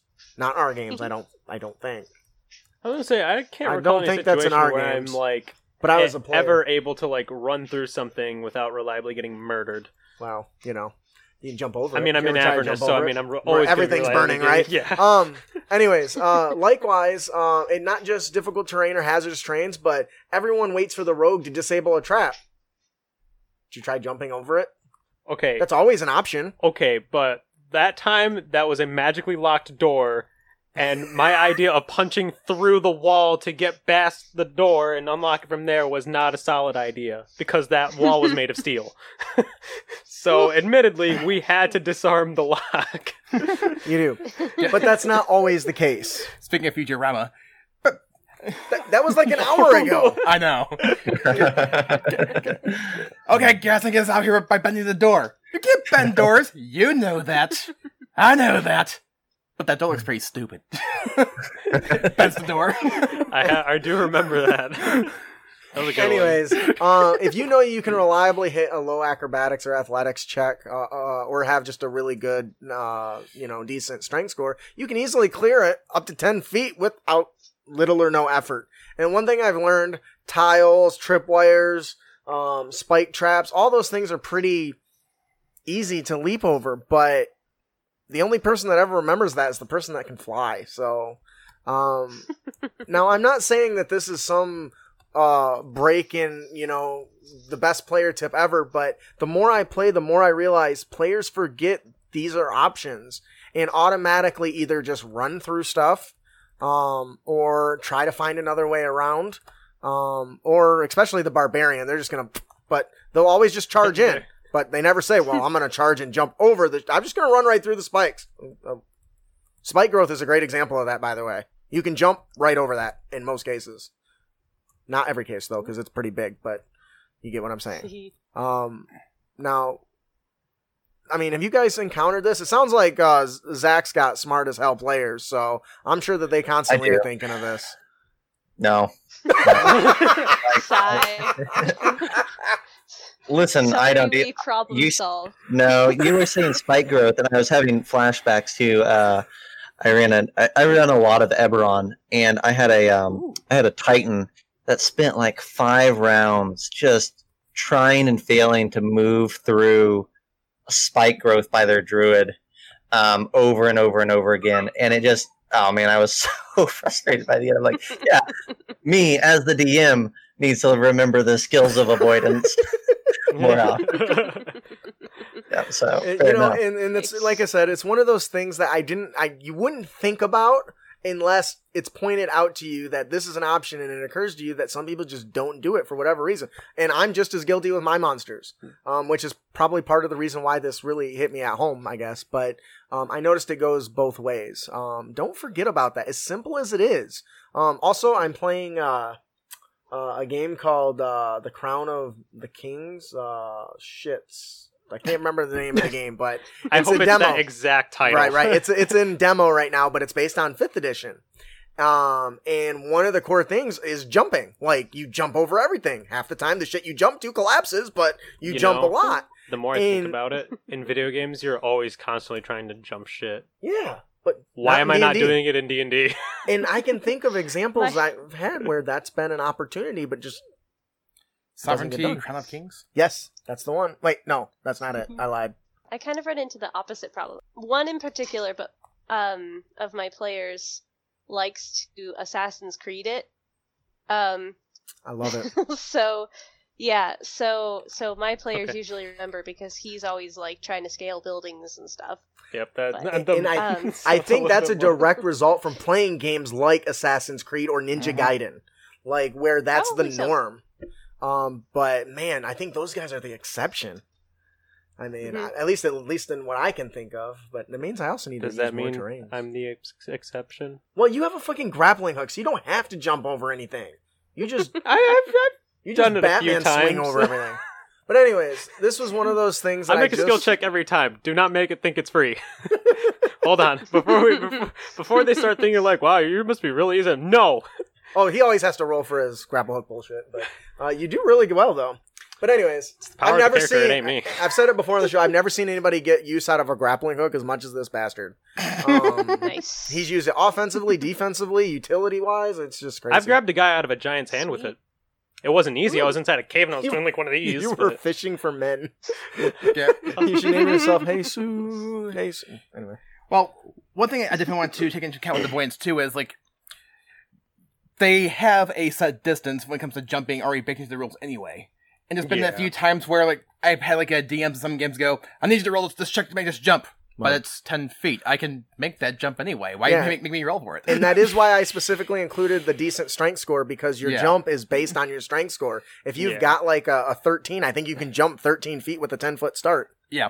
I mean, and you're right. That's important to remember, too. Some of those situations, you may not even need to make a check. And I'm thinking, I'm like, why make me roll a check? I don't need to roll a check.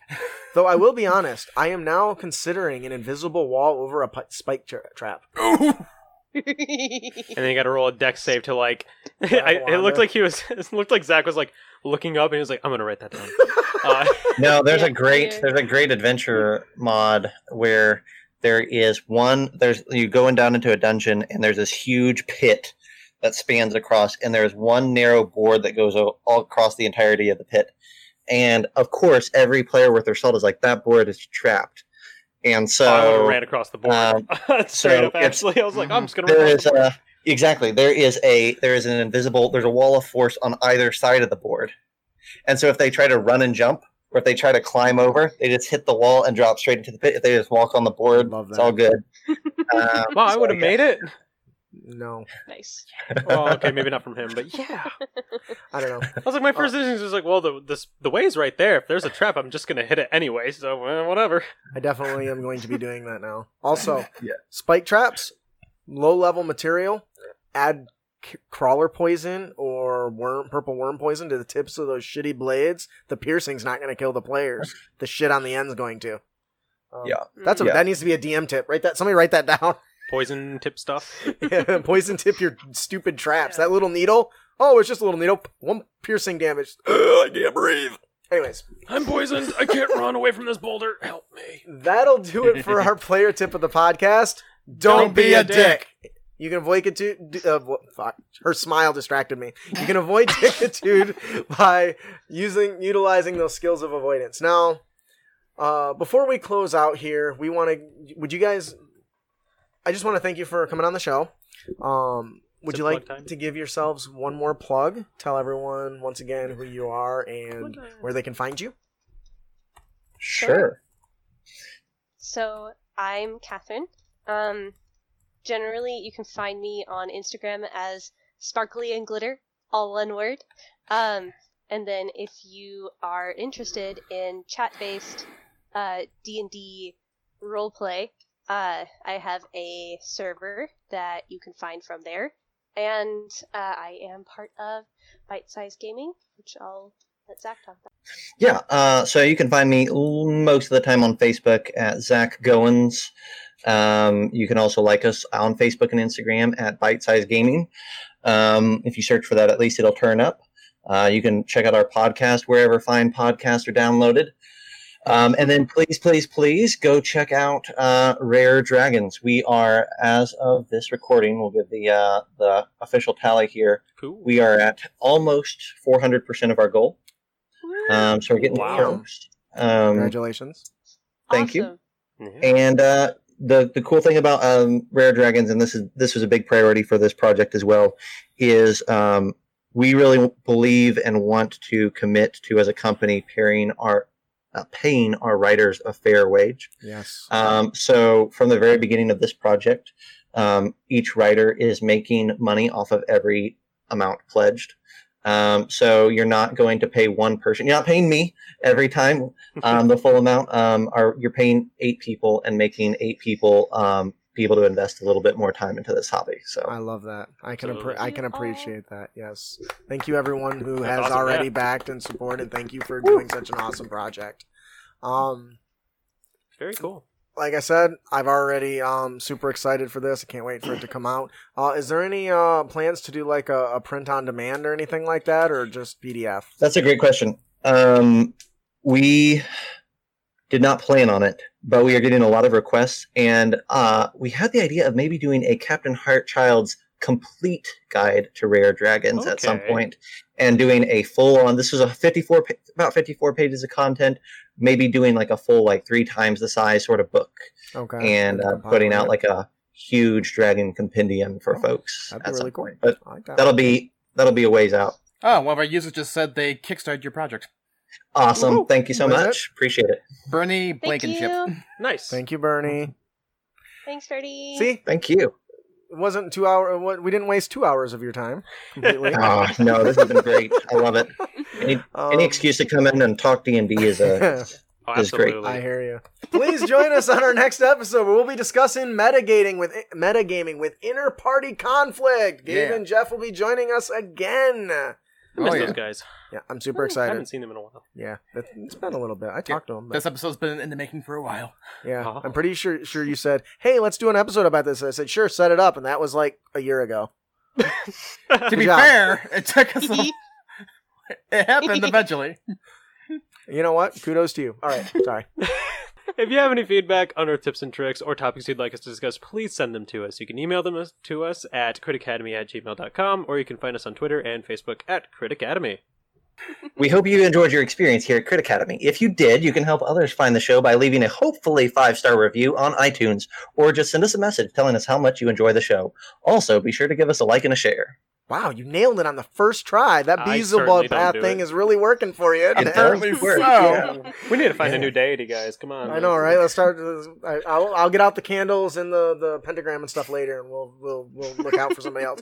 Make sure to subscribe to our show at CritAcademy.com. Follow us on Twitch and YouTube at Crit Academy, so we can help you on your future adventures, as well as be entered to win cool prizes each and every single week. When you subscribe on our website, you get access to my 6 favorite resources, things that I use as DM all the time, because they're great. That's why they're my favorite. Otherwise, it wouldn't be my favorite, and I wouldn't use them, and that would just be weird to send to you guys. And then the list wouldn't be there. Right, yeah. It would just be me asking for your email so I can email people. Anyways, make sure to check out our fellowship members there as well. If you have not checked out Inter-Party Conflict, Gabe and Jeff, who are coming on next week, they...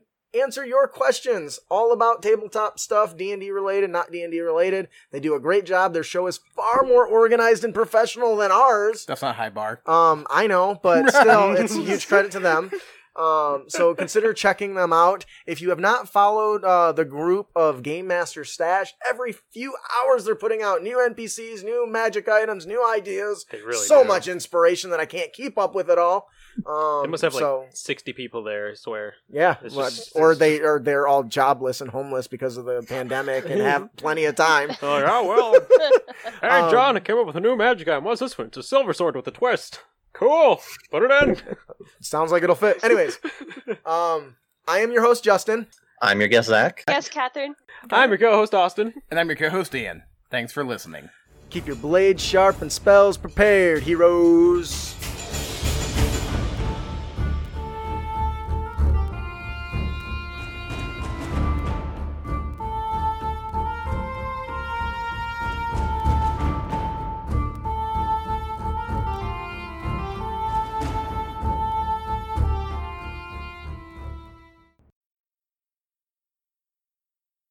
If you have any, what? Wow. We're just all off our game today. You guys are doing great, though. Kudos for you. At least I have an excuse. You saw me how I walked in. You haven't I saw that, man. Our path of Beelzebul is working. I love that. Yeah. We hope you enjoyed your experience here at Crit Academy. That's all I thought you said. I hope you enjoyed It's not our show. I hope you enjoyed. Wow. Hey, Catherine, would you like to read that line? I'll bold it for you. I guess today. Okay, cool. I closed the show notes. So Zach?